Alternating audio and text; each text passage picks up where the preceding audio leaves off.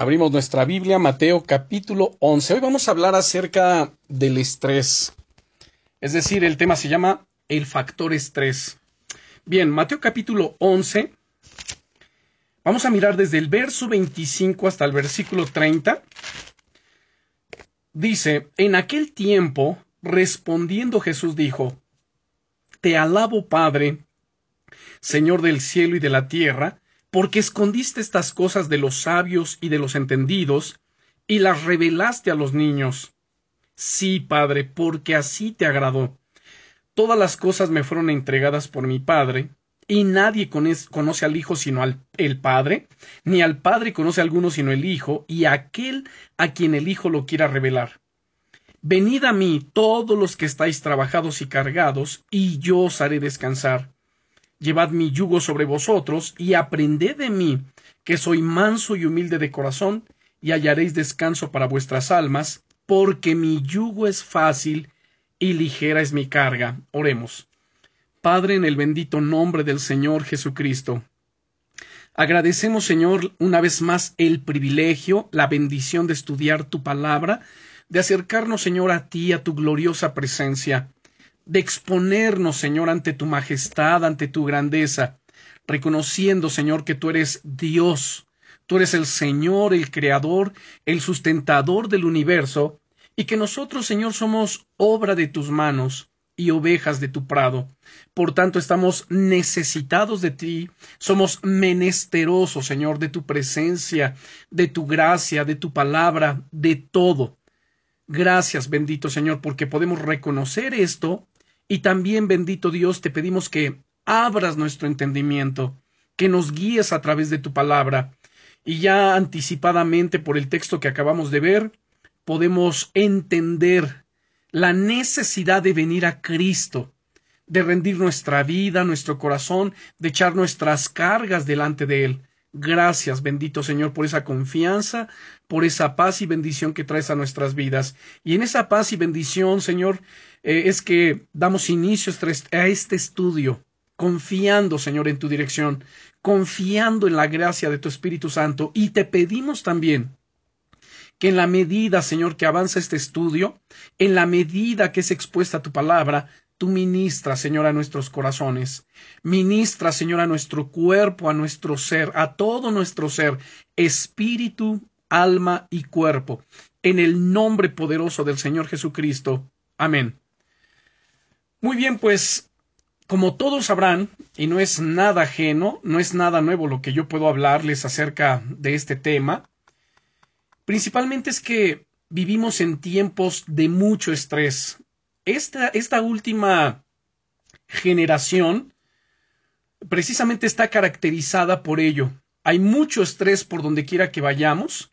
Incluso es sorprendente, ¿no? Que muy temprano por la mañana, seis, siete de la mañana, cuando uno ya sale, vemos algunos conductores estresados, tensos, por donde quiera. Ahora, esta palabra estrés no es una palabra bíblica, pero es bastante conocida como presiones fuertes sobre todo el ser, y cuando hablamos de todo el ser nos estamos refiriendo al cuerpo, al alma y al espíritu. Hace tiempo leí un artículo sobre el tema y se dio una lista de factores estresantes de la vida moderna. Ahora escuchen con atención y fíjense en las que ustedes se pueden sentir identificados, y no solamente identificados, ¿no? En las que sientes que te afectan a ti, y luego esto lo puedes checar con tu cónyuge, con tu pareja, a ver si cree lo mismo de ti y viceversa, ¿no? Poder intercambiar ese, este punto de vista. Y dentro de esa lista que leí, voy a mencionar algunas. Por ejemplo, ahora que en este tiempo difícil que se ha atravesado de la pandemia, sabemos que mucha gente perdió su trabajo.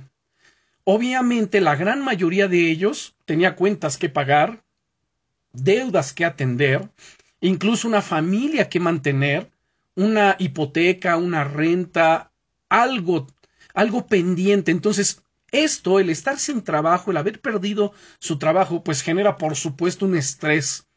Y cuando esto ya se prolonga por un tiempo, o sea, viene un tiempo largo, pues el estrés va aumentando. Este es un factor. Otro, digamos, quienes conservaron su trabajo, pero llegan a tener problemas en el mismo, ¿no? Y problemas como quizá de dinero, en el sentido de, pues su, ah, su paga no es lo que ellos esperan o no les rinde, ¿verdad? No es suficiente para sufragar sus gastos. Quizá problemas con el jefe, el gerente, con algún otro compañero de trabajo o el, o el patrón, ¿no es cierto?, con el empleado. Otro factor puede ser los problemas en la familia inmediata, y cuando hablo de la familia inmediata me estoy refiriendo a los que viven con nosotros en casa, el esposo, la esposa, los hijos, quienes estén dentro de casa, o quizá la familia extendida, quienes están ya fuera de nuestras puertas, como hermanos, tíos, eh, padres, tíos, etcétera. Bueno, primos, quizá algunos problemas, ¿no? Algunas diferencias. Eso también es estresante. Otros pueden ser ya dentro del hogar, quizá problemas graves dentro del matrimonio, situaciones ya muy tensas, muy difíciles, que generan estrés. Otra, la muerte de un ser querido. Yo creo que todos. Creo que es rarísimo, muy raro el poder escuchar a alguien que diga, y, me refiero a este tiempo, vuelvo a tocar el tema de la pandemia, en este tiempo de pandemia, yo creo que nadie podemos decir, pues es que yo no conozco a nadie que haya fallecido. Creo que todos, por lo menos a un conocido, a alguien que, que habíamos visto, que conocíamos, quizá un amigo, y lo más triste es lo más cercano a un, un ser querido, pues que haya muerto. Entonces, esa situación pues también genera estrés, la enfermedad prolongada, igualmente, ¿no? El no ser contagiados, el estarse cuidando, hay gente que es de por sí hipocondriaca y luego con esto, pues mucho más, ¿no? Sus niveles de estrés van en aumento.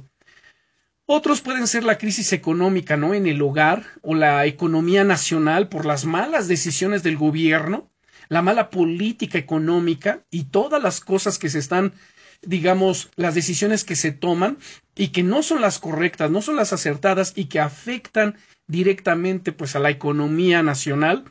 Eso, por supuesto, que genera estrés, preocupación, tensión en muchos. Otro puede ser los planes Ah, digamos, las frustraciones en cuanto a los planes personales, metas no logradas, proyectos no realizados, inconclusos este, incluso. Esas frustraciones pues generan también, ¿no? El, quizá el, que los niños pues no hayan ido a la escuela, no hayan terminado bien algunos su, eh, su ciclo escolar, jóvenes de universidad, de preparatoria, bueno, y para los padres, por supuesto, también el tenerlos en casa, pues genera y llegó a generar mucho estrés. Otro, el aumento o la pérdida de peso. ¿Cuántos en esta pandemia al estar encerrados, pues se vieron en un incremento, ¿no? De peso. Otros quizá por los problemas, bueno, la pérdida de peso. Otro factor, pues la pérdida de dinero, los ahorros quienes perdieron su trabajo y se vieron afectados en su economía y quizá tenían, porque no todos lo tenían, pero quizá tenían algunos ahorros, pues ni modo, ¿no? A echar mano de esos ahorros para sufragar ese, ese tiempo difícil y otros no solamente echaron mano de sus ahorros, sino se terminaron endeudándose y esto igualmente genera estrés. Otros factores pueden ser accidentes serios en la familia, un choque, un incendio, bueno, cualquier cosa. El exceso de horas de trabajo extendido también eh, genera un cansancio continuo, la falta de sueño normal, cuando alguien de repente por los problemas, por las dificultades, pues se le va el sueño y eso viene a repercutir en su salud.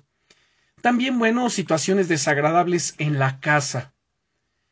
Quizás también otro factor ya fuera de ello puede ser el nacimiento de un hijo, también llega a generar estrés, principalmente para un matrimonio joven, que es su primer bebé, pues eso genera estrés porque se están enfrentando a algo desconocido. Si bien es cierto, perdón, si bien es cierto que es algo esperado, algo amado, algo que es producto de ese amor, sí, pero al mismo tiempo pues se están enfrentando a no sabemos ser padres y ahora tenemos que enfrentarnos a esta responsabilidad, cómo atenderle, cómo cuidarle, cómo protegerlo, cómo darle una buena educación, etcétera, genera estrés. También quizás el matrimonio de un hijo o la separación del hijo por otra causa llega a generar, eh, a generar estrés. Crisis espiritual, ¿no? Cuando alguien desatiende su relación con Dios y comienza entonces pues a coquetear con el mundo, comienza a perder su ánimo por las cosas de Dios, a dejar de orar, dejar de estudiar la palabra, dejar de alabar, de adorar a Dios. Y entonces el Espíritu Santo, al redarguir su corazón, al ser confrontado continuamente también con la palabra, genera estrés porque, ay, otra vez el predicador, otra vez el pastor, tiene que hablar sobre ese tema, tiene que tocar otra vez esta situación, ah, y le genera estrés. Bueno, la incomodidad a las condiciones de vida y hacia el clima, que cuando hace frío, ay, no, es que qué frío, y cuando cambia y entonces empieza a hacer calor, por cierto, pues en estos días ha cambiado el clima, estamos en un, clima caluroso invernal, invernal porque todavía estamos en invierno, se supone, pero ya es caluroso. Y entonces hay quien no está contento, se hace frío, ay, ¿por qué está haciendo frío? Se hace calor, ay, no puede ser, ya hace mucho calor. Otro puede ser los, bueno, el cambio también climático, ya en general, en términos globales, en cuanto al mundo. Otro pueden ser quizás terremotos, algunas catástrofes naturales. Ese tipo de situaciones, pues vienen a generar estrés. Las presiones diarias, ¿no? Eh, como acabo de mencionar, en el, en, el, en, la, en el trabajo, la familia, los amigos, quizá los vecinos, quizá en el transporte, ¿no? Por el tráfico, cuando uno tiene que desplazarse. Y como les decía al principio, es impresionante ver cómo gente a las seis, siete de la mañana ya sale de su casa estresada. Ya van sonando ahí el claxon y bueno, hasta lo que no. Y, entonces esto que genera pues depresiones, ¿no? Sin causa a veces, ah, sin causa a veces evidente, bueno, ya hay depresiones, pero no, no es sin causa evidente, simplemente es propiciada por todo este cúmulo de factores que han venido a intervenir para detonar todo ese estrés. Y no solamente el estrés, porque entonces entra en un tiempo ya de ansiedad y bueno, situaciones terribles. Pero entonces voy a hacerles unas preguntas después de haberles mencionado todos estos factores, ¿no? Esta pequeña lista. ¿Ustedes encontraron algunas cosas con las que se identifican? Que dicen, yo me identifico con este punto, ¿no? Yo me identifico con aquello otro, o me, o me identifico con este, con aquel y con lo otro. Me preocupa esta situación, me estresa también esto otro, y ya siento que ya no puedo. La pregunta es, de todas estas, con cuántas se identificaron. O sea, nadie puede decir, no, yo con ninguna, pero por supuesto que por lo menos dos, tres, claro que nos identificamos. Ahora, ese artículo decía que la presencia de seis de estos factores por un tiempo extendido puede resultar en un agotamiento emocional que puede afectar el cuerpo y el espíritu también. Díganme si no es cierto. Cuando uno está estresado, ¿con quién termina desquitándose muchas veces con los de casa, con quienes viven allí. Ya viene agobiado por las situaciones de afuera y cuando llega a casa, oh, ya no me diga nada, no quiero saber nada. Oye, pero fíjate que no estoy para saber ahorita nada. Ya. Bueno, eso se llega a dar. Y quizá mm, habrá quien dice, bueno, pero yo no salgo de casa, ¿no? Sino mi estrés es precisamente dentro de la casa, atender la casa, los hijos, la comida, lavar, planchar, este, y luego, bueno, atender al marido, bueno, varias cosas que se juntan, ¿generan estrés? Sí, por supuesto, pueden generar estrés. La situación es esta, que cuando no se atiende esta situación de estrés, pues entonces viene a resultar, como les decía yo, en algunas enfermedades, ¿no? O sea, lo malo es que esas reacciones pueden causar otros males como irritabilidad o rabia incontrolada, entonces alguien dice, oye, espérame, pero ¿qué te pasa? ¿No? O sea, de un tiempo para acá, pues tu carácter o tu, eh, o tu estado de ánimo pues ha cambiado completamente. Ya no eres el mismo o ya no eres la misma, como que últimamente estás muy irritable. Hay una, o quizá haya una rabia incontrolada. Otra cosa pueden ser las úlceras, gastritis, malestar mental, etcétera, como hace rato les mencionaba, ¿no? La pérdida del sueño, quizá calambres musculares, ¿no? En cualquier parte del cuerpo, urticarias en la piel, que dice, bueno, y no sé por qué ahora me salieron estos granitos, no, no entiendo por qué estas ronchas, pues no es una intoxicación, no es, bueno, sí es una intoxicación, no por alimentos, pero sí por exceso de estrés. Finalmente es una intoxicación.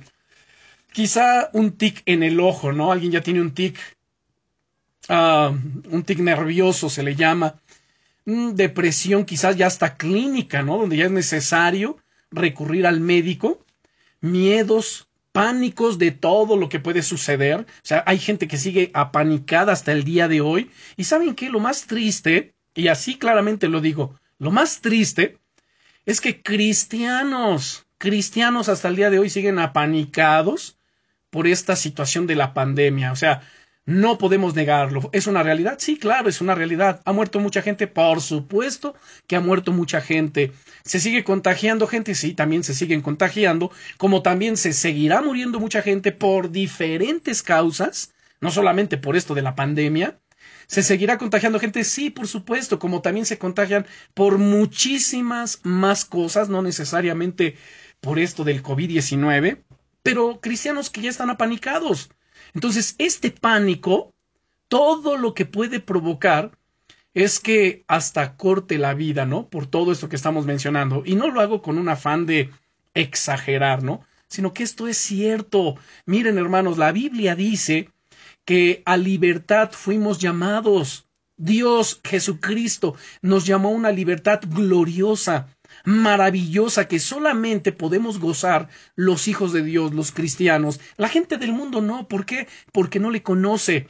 Porque no conoce la palabra de Dios, porque no tiene estas promesas maravillosas que ustedes y yo sí tenemos, y que podemos caminar en esa libertad gloriosa con la que Cristo nos ha hecho libres. Ahora, con esto, como lo he repetido en mis estudios, en las predicaciones, no estoy favoreciendo el que no nos cuidemos, no estoy promoviendo el que no tomemos sana distancia, los cubrebocas, todavía mientras está esta última etapa de la pandemia. O sea, no lo digo así. Tomemos precauciones, sí, pero salgamos con esa confianza en Dios, con esa libertad que el Señor nos da, con esa protección divina sobre nuestras vidas, por supuesto, para lo necesario, Ahora, algo que alguien ah, una vez me preguntaron, y no hace mucho apenas. Ah, y, bueno, están diciendo que salgamos para lo necesario, como ir al súper para hacer este pues las compras, atender esas cosas básicas que son elementales, cotidianas,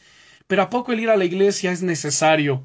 Pues yo nada más digo, a ver, Hebreos capítulo 10, versículo 24 dice, y no dejemos de congregarnos como algunos tienen por costumbre, sino tanto más cuando ven que aquel día se acerca. O sea, tenemos que, somos la luz de este mundo, lo hemos enseñado cantidad de veces, pero también entiendo una cosa, que cada quien se va a mover de acuerdo a qué? A su fe.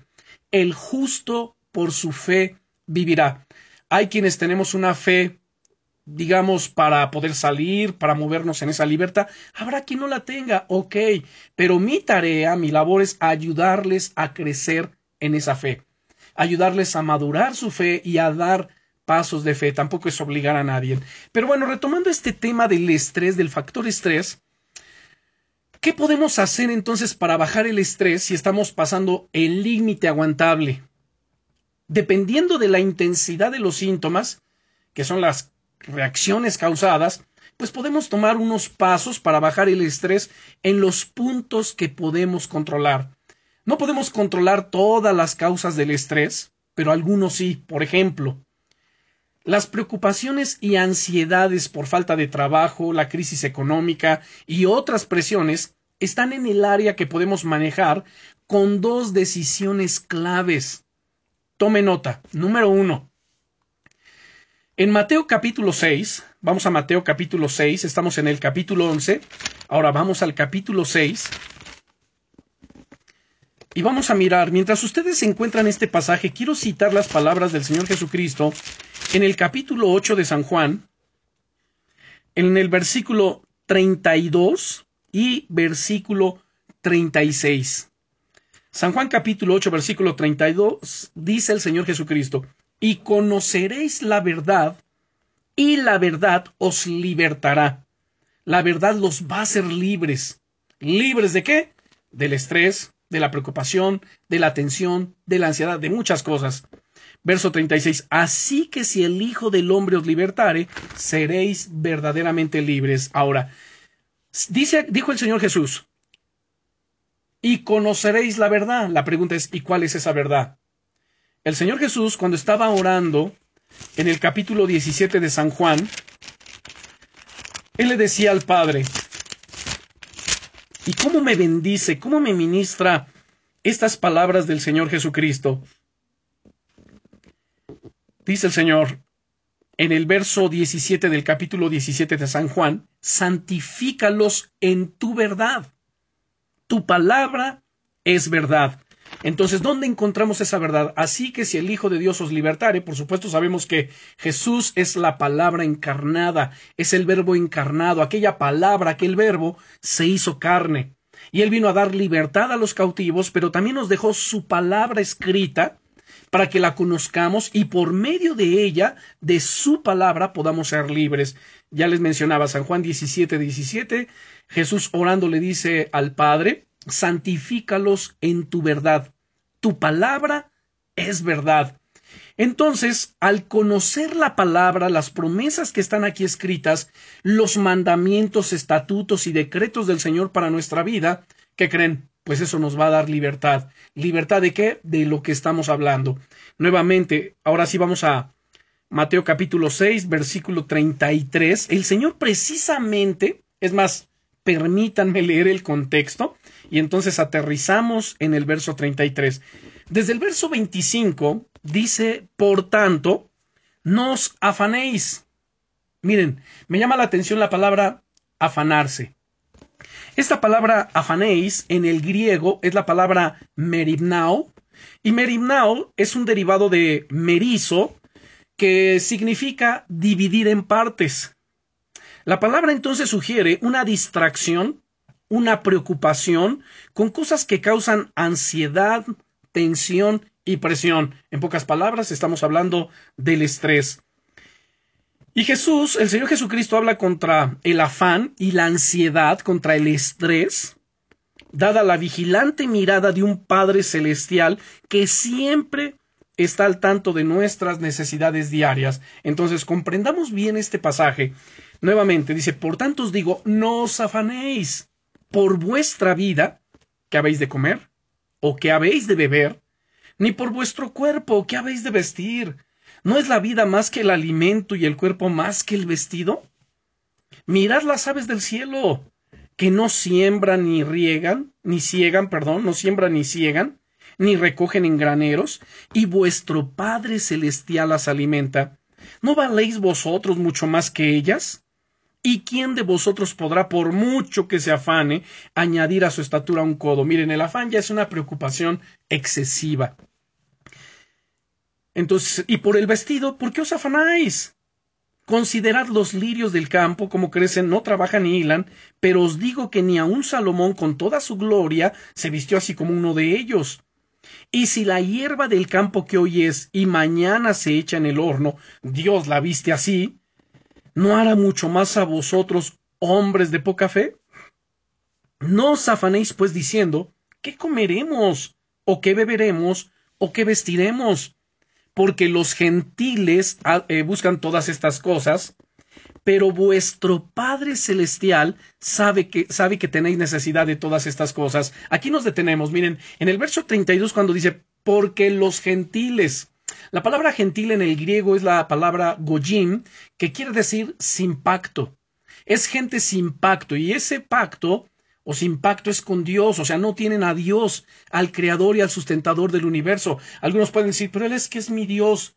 A ver, si no vives de acuerdo a su palabra, si tú no le obedeces, si tú no le amas, le adoras, no tienes comunión e intimidad con Él, pues no es tu Dios.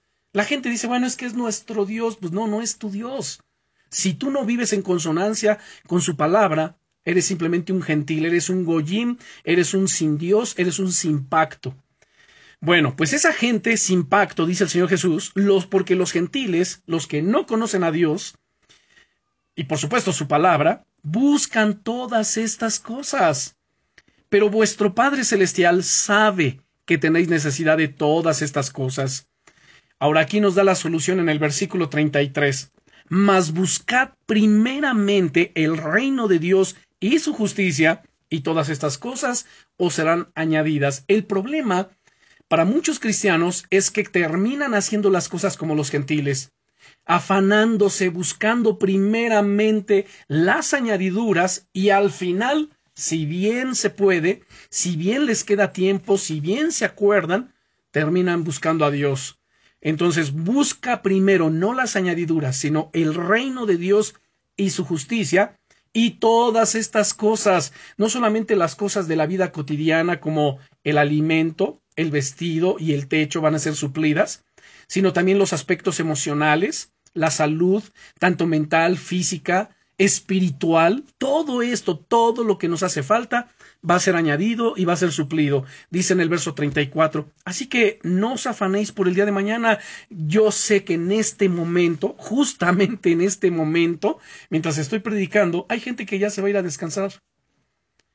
Pero ¿saben cómo lo va a hacer mucha gente? Preocupándose, híjole, ¿y mañana qué vamos a comer? ¿Y mañana qué vamos a hacer? ¿Y las cuentas que hay que pagar? ¿Y ahora cómo se va a hacer?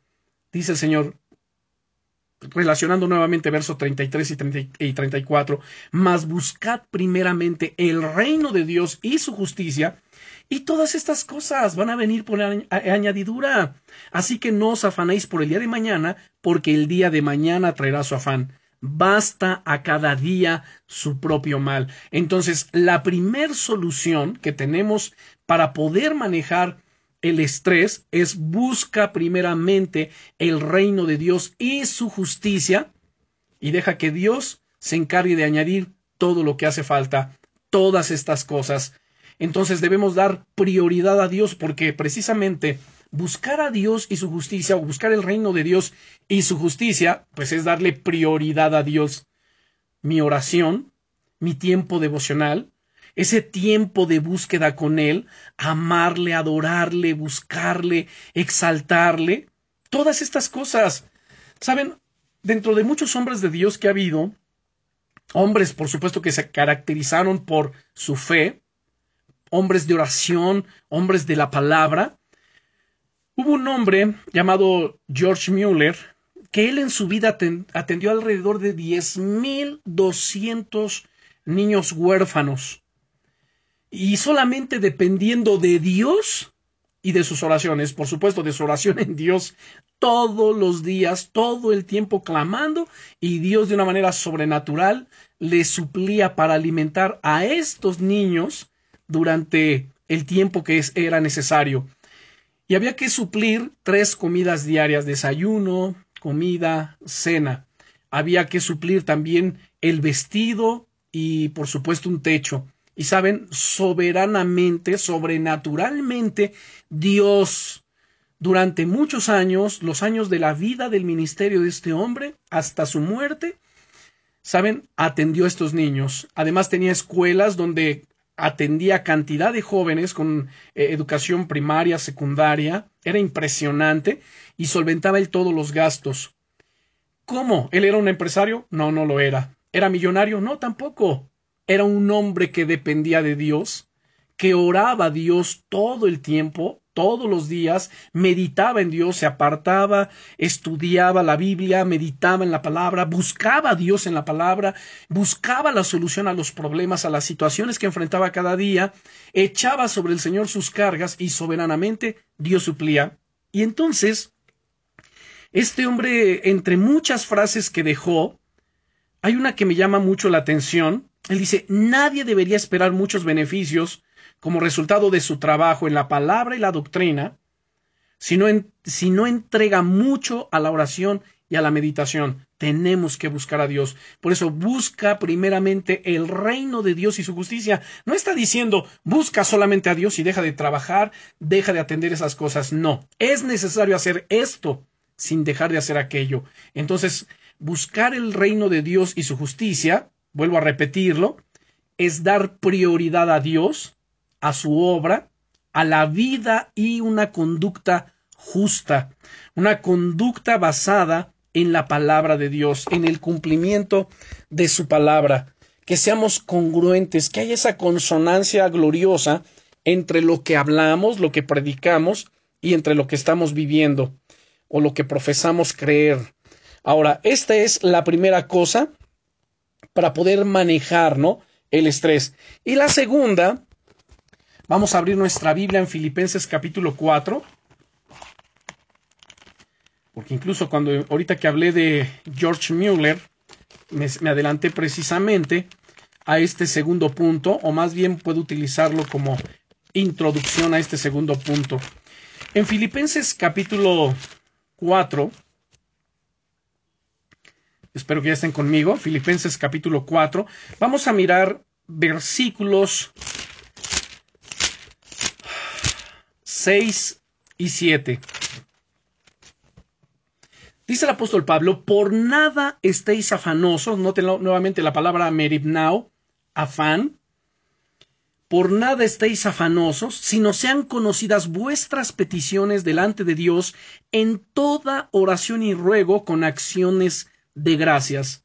Y la paz de Dios que sobrepasa todo entendimiento, guardará vuestros corazones y vuestros pensamientos en Cristo Jesús. ¿Dónde radica entonces el problema de que gente cristiana viva estresada? En su descuido en su desatención a la palabra de Dios, a buscar el reino de Dios y su justicia, y por supuesto a su vida de oración. Ahí es donde radica todo. Porque si analizamos cuidadosamente este pasaje, veamos el verso 6 nuevamente del capítulo 4 de Filipenses, comienza diciendo por nada. Y al decir por nada es absolutamente nada. Llámese salud, llámese crisis, llámese lo que se llame. Dice, por nada estéis afanosos. Oye, pero mañana hay que cubrir esto. No te afanes, relájate, por nada estéis afanosos. Si no sean conocidas vuestras peticiones, entonces en lugar de afanarse, de preocuparse, eh, hay que traer estas peticiones delante de Dios en toda oración y ruego. Oye, pero es que no sabes la situación que vivo en mi casa, con mi esposo, con la esposa. A ver, no te afanes. Trae toda esta carga y hácela saber a Dios. Pónsela delante de Él. Hazle conocer, hazle conocer tus peticiones delante de Él en toda oración. Y esto de en toda oración quiere decir con todo tipo de oración con ruego, en silencio, clamándole, intercediendo. Entonces, con toda oración y ruego, con acción de gracias. Y esto de acción de gracias es porque, gracias Señor, yo sé que me estás escuchando, yo sé que todo lo que te he hablado, lo que te he comentado, todo, todas mis peticiones que te he hecho saber, tú las has recibido, yo lo sé, por la fe en tu nombre. Y por eso viene la acción de gracias. Gracias, Señor, porque yo sé que tú eres bueno, yo sé que tienes cuidado de mí, de mi salud, de mi situación, yo sé. Entonces la paz de Dios que sobrepasa todo entendimiento guardará vuestros corazones y vuestros pensamientos en Cristo Jesús. ¿Cuánta gente tiene problemas del corazón ya precisamente por el afán, la ansiedad, la preocupación? Problemas cardíacos, mucha gente se ha muerto precisamente también por ello, y no necesariamente, como les decía al principio, pues por causa de la pandemia, ¿no? Sino por problemas de estrés. Bien. Entonces, y la paz de Dios, esa paz que sobrepasa todo entendimiento. Esa paz es el shalom de Dios que sobrepasa todo entendimiento, guardará vuestros corazones y vuestros pensamientos en Cristo Jesús. Si me permiten, voy a aunar a este pasaje otra cita bíblica que encontramos en la primera carta del apóstol Pedro. Vamos a primera de Pedro, capítulo 5, versículos 6 y 7.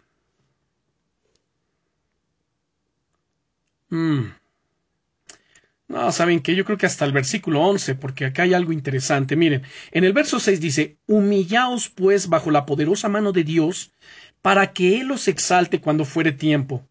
Verso 7, echando toda vuestra ansiedad sobre Él, porque Él tiene cuidado de vosotros.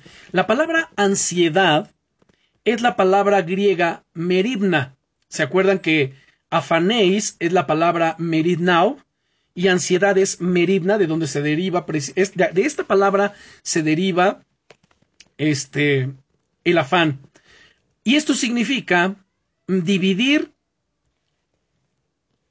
eh, dividir la mente. Entonces la palabra indica distracciones, ansiedades, cargas y preocupaciones, Merigna significa estar ansioso anticipadamente acerca de la vida diaria. Todavía no viene el día de mañana, todavía no se presentan ciertas cosas, pero ya la gente está en ese, en ese, en esa ansiedad, ¿no? En esa preocupación innecesaria. Y además es innecesaria hasta este momento que hemos estado estudiando, porque el amor del Padre, el amor de nuestro Padre Celestial, provee para nuestras necesidades diarias, igual que para nuestras necesidades especiales, cualesquiera que sean las necesidades. No es necesariamente lo económico, lo material, sino también la salud, eh, lo afectivo, lo emocional, lo espiritual, o sea, cualquier necesidad que podamos tener. Ahora, ojo con esto. En el verso 8, y noten que es el mismo contexto, nos dice, sed sobrios y velad. Cuando habla de velad, se refiere a estar atentos, y atentos vigilantes a través de la palabra, en la palabra, pero también en la oración. Cuando el Señor Jesucristo estaba en el huerto del Getsemaní, según Mateo capítulo 26, versículos 33 en adelante, Él le pidió a sus discípulos que le ayudaran a orar, ¿no es cierto? Y cuando él se fue a orar y regresa, él mira que los discípulos se habían dormido y además dice a Pedro la tercera vez, oye Pedro, ¿no has podido velar conmigo tan solo una hora? Entonces damos por sentado que cuando habla de velar, se está refiriendo a qué? A orar. Entonces, sed sobrios y velad. Por eso les dije que era un texto aunado, que estaba yo aunando a Filipenses 4, versos 6 y 7.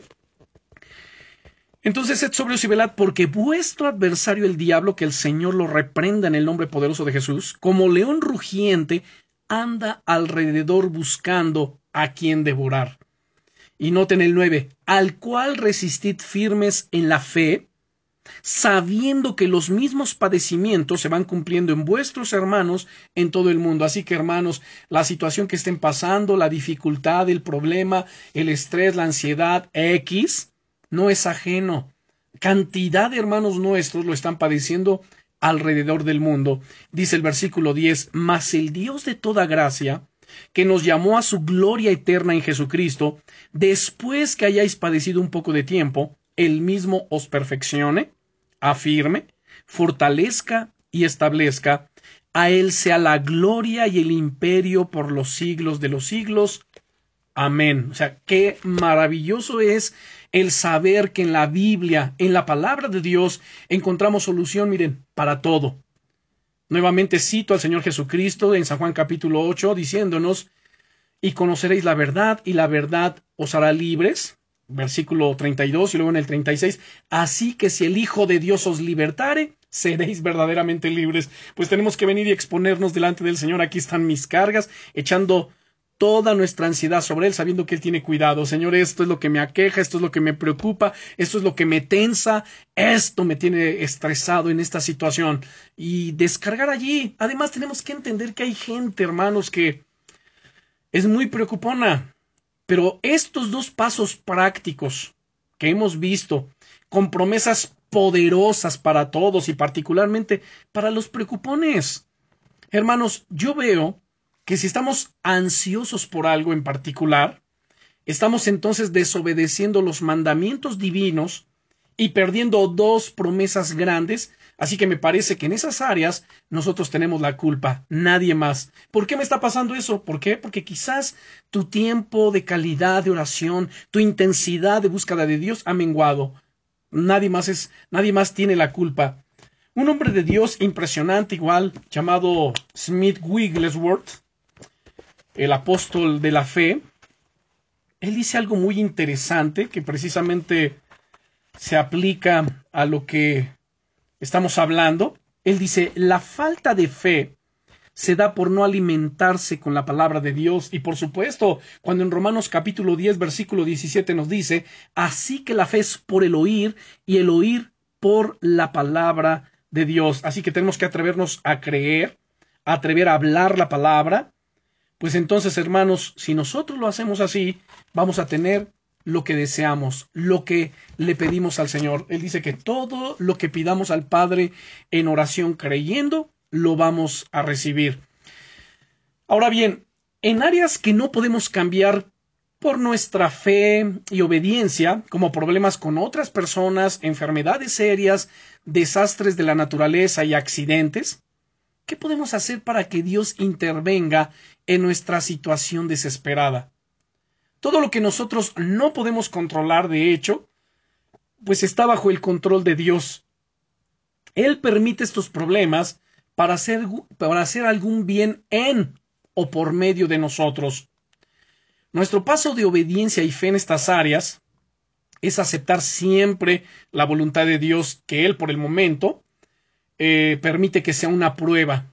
Y además, a través de esa prueba, santificar el nombre de Dios con nuestras alabanzas. Señor, te bendecimos. Yo no entiendo por qué pasa esta situación, pero sabes, te bendigo y elevo acciones de gracias y adoración para ti. Con estas palabras, a ti que eres mi Padre en el nombre poderoso de Jesucristo. Y te puedo decir lo siguiente, como en el Padre nuestro, sea hecha tu voluntad o hágase tu voluntad aquí en la tierra donde yo estoy, quizás alguien puede decir sufriendo, como se hace allá en el cielo, donde todo se hace como tú deseas, donde no hay estrés, donde no hay enfermedad, donde no hay este tipo de presiones. Así que miren, solo Dios puede cambiar algunas de las cosas que nos agobian, pero puede darnos inmediatamente una paz y un gozo en nuestras condiciones que nos van a limpiar de los síntomas terribles que estemos sufriendo, ¿no? Y de esos síntomas como lo que estoy mencionando que propician el estrés, que propician ya la ansiedad o el tipo de enfermedades. Y todo esto Dios lo hará si tan solo nos atrevemos a creer. Y esto me recuerda a un hombre en el Antiguo Testamento llamado Job. Job, entre otros, es nuestro ejemplo del Antiguo Testamento. En el capítulo 1, versículo 21 de su libro, les invito a abrir Job capítulo 1, versículo 21. Y miren que este hombre de verdad que sí atravesó una, una prueba muy seria, una situación tan estresante, tan agobiante, o sea, terrible, ¿no? En un grado sumo. ¿Y cuáles fueron las palabras? ¿Cuál, ¿Cuál fue la reacción de este hombre frente a esas situaciones que estaba enfrentando? Bien, en el capítulo 1 solamente vamos a mirar los versículos 20 y 21. Porque no voy a leer todo el pasaje, finalmente creo que todos ya conocemos este libro, hemos hablado mucho de este libro en algunos otros momentos, hablado mucho acerca de Job, de sus calamidades, pero también de su fe en Dios, una fe inquebrantable, impresionante. Bien, versículos 19 y 20 Ah, perdón, versículos 20 21 dice, entonces Job se levantó y rasgó su manto y rasuró su cabeza y se postró en tierra y adoró. Noten, no se quejó, adoró.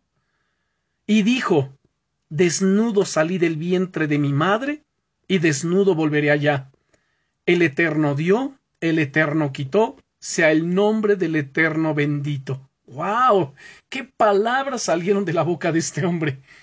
Que en lugar de queja, Señor, no puede ser porque estoy pasando por esto, es que no entiendo, o el esposo que tú me diste, o la mujer que tú me diste, ¿no? O sea, cuidado, porque ahí estamos entonces reaccionando cual Adán o cual Eva, que lejos de glorificar al Señor, comenzaron a echarle la culpa a Dios y entre ellos mismos. Bien, ahora, el Señor Jesucristo es el modelo perfecto.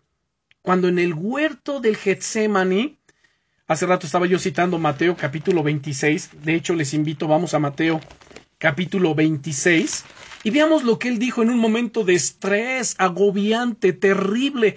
¿Ustedes no creen que es estresante saber que van a venir a prenderte?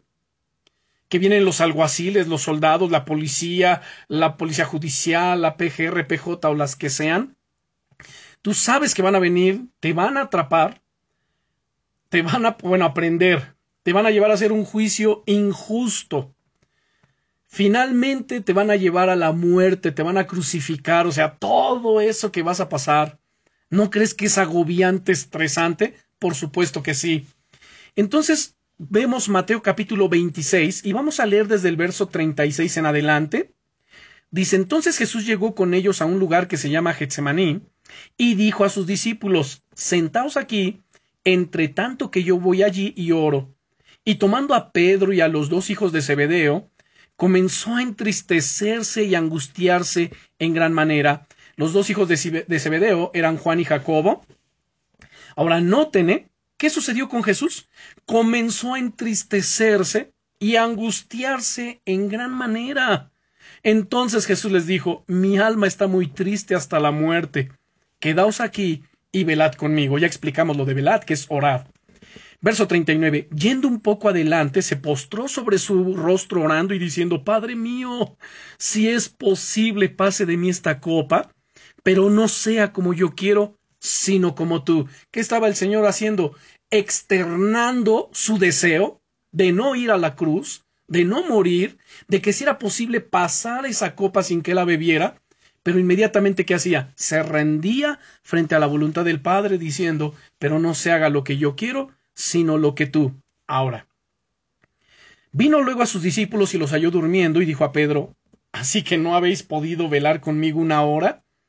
Velad, noten aquí, hermanos, la solución. Velad y orad para que no entréis en tentación.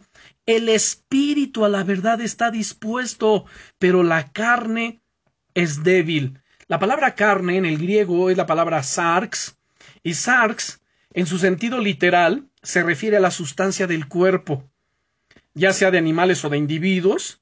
En su uso idiomático, la palabra indica la raza humana o los individuos como personas, y en un sentido ético y espiritual, sarx designa la naturaleza interior, de, eh, eh, perdón, no interior, sino la naturaleza inferior caída de una persona, la cual es el asiento y vehículo de los deseos pecaminosos. Bien, entonces aquí Jesús le dijo, velad y orad para que no entréis en tentación. El espíritu a la verdad está dispuesto, pero la carne es débil. Ahora, verso 42. Otra vez fue y oró por segunda vez diciendo, Padre mío, si no puede pasar de mí esta copa sin que yo la beba, hágase tu voluntad. O sea, una vez más insistía, no quiero ir a la cruz, no quiero morir. O sea, pero si no es posible que pase, está bien, hágase tu voluntad. Impresionante. Vino otra vez y los halló durmiendo, porque los ojos de ellos estaban cargados de sueño. Y dejándolos se fue de nuevo y oró por tercera vez diciendo las mismas palabras. Vean qué impresionante. Entonces vino a sus discípulos y les dijo, dormid ya y descansad. Y aquí ha llegado la hora y el Hijo del Hombre es entregado en manos de pecadores. O sea, finalmente Jesús entendió y dijo, ¿saben qué? Se acabó. Ya entendí y mi Padre ya me respondió y la respuesta del Padre es que tengo que ir a la cruz, voy a ir a morir y se va a hacer su perfecta voluntad. Qué tremendo es esto. Y esto tenemos que hacerlo, rendirnos a la voluntad del Padre, tenemos que buscar la voluntad del Padre. Y esto ven cómo va en, eh, cómo contradice el mensaje del Evangelio de la prosperidad. El mensaje del Evangelio es no, Dios no te ha llamado para sufrir, Dios no te ha llamado para que pases esta situación, Dios te ha llamado para que tú seas feliz y para que disfrutes la vida y etcétera y etcétera. Pero si estás en una situación difícil es porque este estás mal con Dios y el diablo está ahí. A ver, cuidado, cuidado. Estamos analizando la escritura y viendo lo que la Biblia dice, cuando buscamos la voluntad del Padre y vemos que la situación es difícil, bueno, es que Dios algo quiere enseñarnos ahí. ¿No es cierto? Vean Romanos 8:28. En Romanos 8:28, el apóstol Pablo, hombre de Dios lleno del Espíritu Santo, nos dice lo siguiente, y sabemos, no estamos ignorantes de ello, sí, y sabemos que a los que aman a Dios, todas las cosas les ayudan a bien, esto es, a los que conforme a su propósito son llamados. Así que el que cuestiona a Dios y se queja de su trato, ¿ama a Dios? No, por supuesto que no. La prueba más grande del amor a Dios es la confianza en Él durante las pruebas. Porque miren, confiar en Dios cuando todo va bien, ah, pues qué fácil.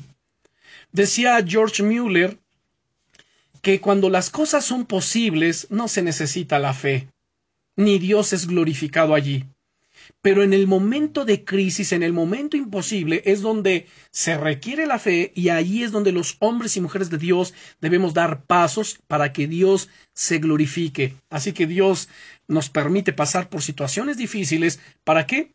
Para que nosotros echemos mano de la palabra, echemos mano de las promesas, echemos mano de la vida eterna y permanezcamos firmes en el Señor. Ya vimos la reacción de Job frente a las situaciones difíciles que enfrentó, de hecho terribles, a las calamidades. Así que la prueba más grande del amor a Dios es la confianza en Él durante las pruebas. Bendigamos a Dios. Ahora, debo decir que Dios, y solo Dios, tiene el poder para dar libertad y sanidad a quienes se encuentran en semejante situación, hermanos. No hay nada imposible que Dios no pueda atender ni solucionar. Dios es experto en y se glorificará si tan solo nos atrevemos a creer. Vamos a Lucas capítulo 4. Lucas capítulo 4, versículo 18 y 19. Leemos. Dice el Señor, el es Espíritu del Eterno está sobre mí. Por cuanto me ha ungido para dar buenas nuevas a los pobres, me ha enviado a sanar a los quebrantados de corazón, a pregonar libertad a los cautivos y dar vista a los ciegos, a dar libertad a los oprimidos, a predicar el año agradable del Eterno. Así que hermanos, veamos lo glorioso de la palabra de Dios.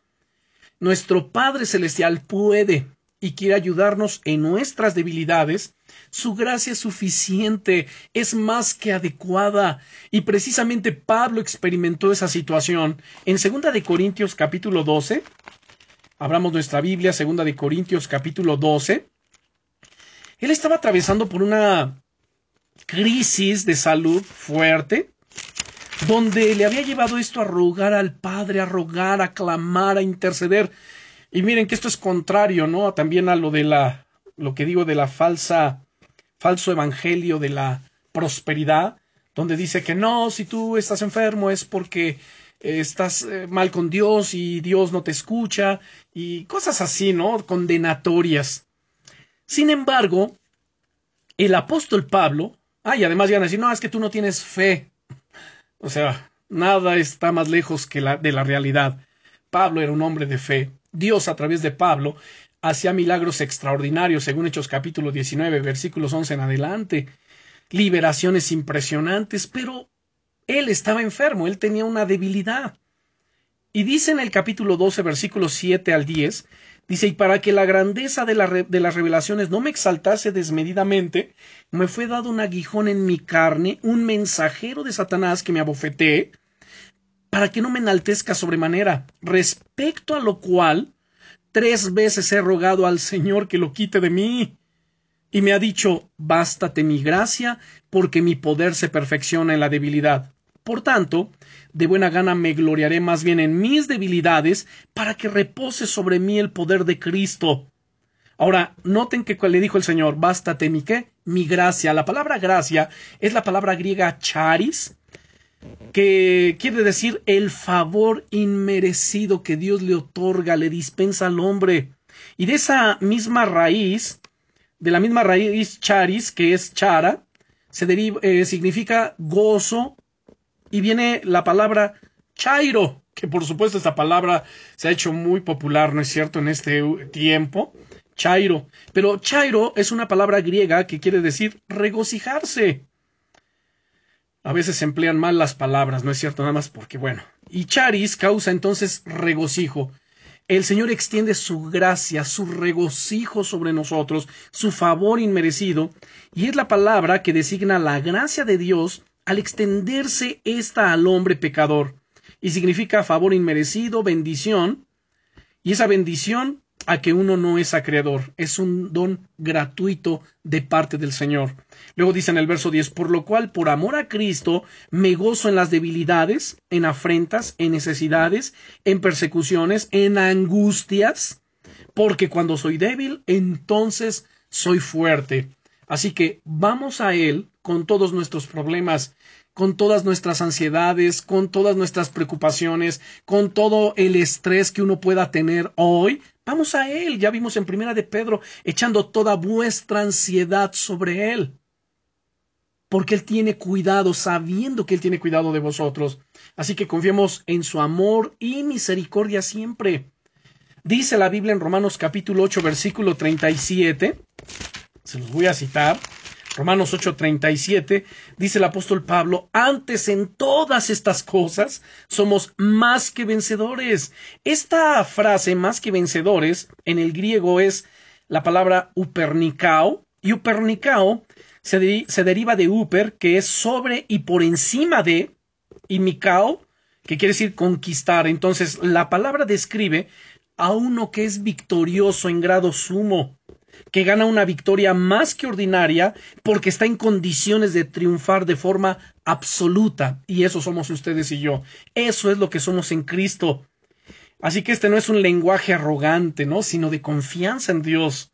Y el amor de Cristo conquistó la muerte, y debido a ese amor, su amor, y debido a ello somos qué? Somos upernicaos, somos más que vencedores. Él nos ama y somos más que vencedores por medio de aquel que nos amó.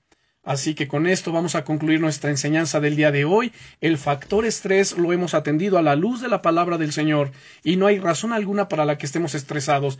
¿Podemos sentirnos estresados? Sí, pero ya vimos la solución. Vamos inmediatamente a la palabra, vamos inmediatamente a buscar el reino de Dios y su justicia, a echar nuestra ansiedad delante del Señor. Eh, recuerden Filipenses capítulo 4 versículos 6 y 7, por nada estéis afanosos sino sean conocidas vuestras peticiones delante de Dios en toda oración y ruego con acción de gracias. Así que si estás estresado, es que ya oré, no, pues te falta más oración. Hasta que te descargues de ese estrés en la presencia del Señor, hasta que eches toda esa ansiedad delante de Él, sabiendo que Él tiene cuidado de ti.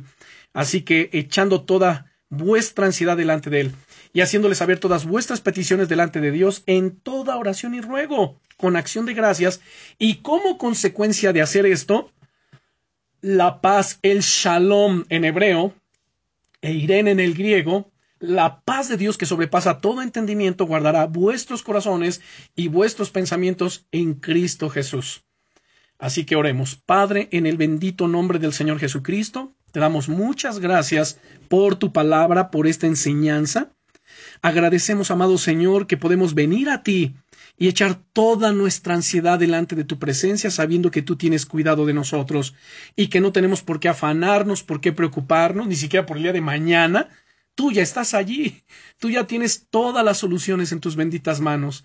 Perdónanos, Señor, por preocuparnos, porque la preocupación además es una falta de fe, es lo contrario a la fe. O tenemos fe o nos preocupamos, o tenemos fe o tenemos miedo. Y la preocupación es miedo a lo que va a suceder, es miedo a lo que está pasando, es miedo, es negar que tú darás la solución. Por tanto, Señor, sana nuestra alma, sana nuestro corazón de toda preocupación, líbranos en el poder del Espíritu Santo, ponemos en tus benditas manos nuestra fe, nuestro ser, Señor, vitaliza, energiza nuestra fe, llénanos del poder, Señor, de tu Espíritu Santo, y que podamos tener mayor tiempo de búsqueda de tu rostro, de estudio diligente de la palabra, Señor, de buscarte a ti. Así que perdónanos toda la, toda la falta de, de búsqueda de tu rostro. Pero a partir de hoy queremos hacer ese compromiso de buscarte a ti y solo a ti, sabiendo que en ti somos más que vencedores Ministra, Señor, a cada uno de nosotros. Gracias por tu buena palabra, por el buen mensaje que has traído a nuestra vida. Gracias por la solución que nos has dado en esta noche. Yo sé que es una bendición para cada uno y que de esta manera podemos saber que cualquier problema, dificultad, preocupación, tensión, ansiedad, imposibilidad, Señor, tú tienes la solución. Tú eres el hacedor de milagros y te pido también como el Señor Jesucristo oraba en San Juan 17, verso 17, Señor, santifícanos en tu verdad. Tu palabra es verdad. Gracias en el nombre del Señor Jesucristo. Amén.